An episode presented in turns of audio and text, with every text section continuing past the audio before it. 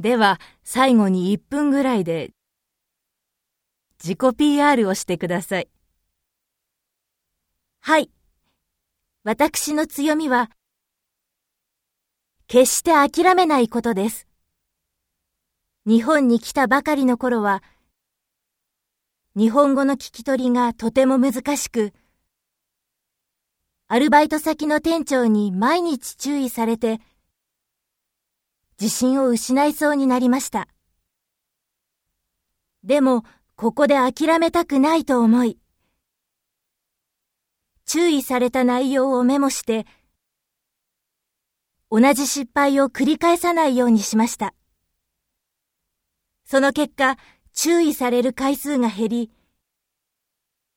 努力が認められ、ホールのリーダーを任されるまでになりました。今後も困難に出会っても、決して諦めずに、努力を積み重ねていきたいと思います。わかりました。ありがとうございました。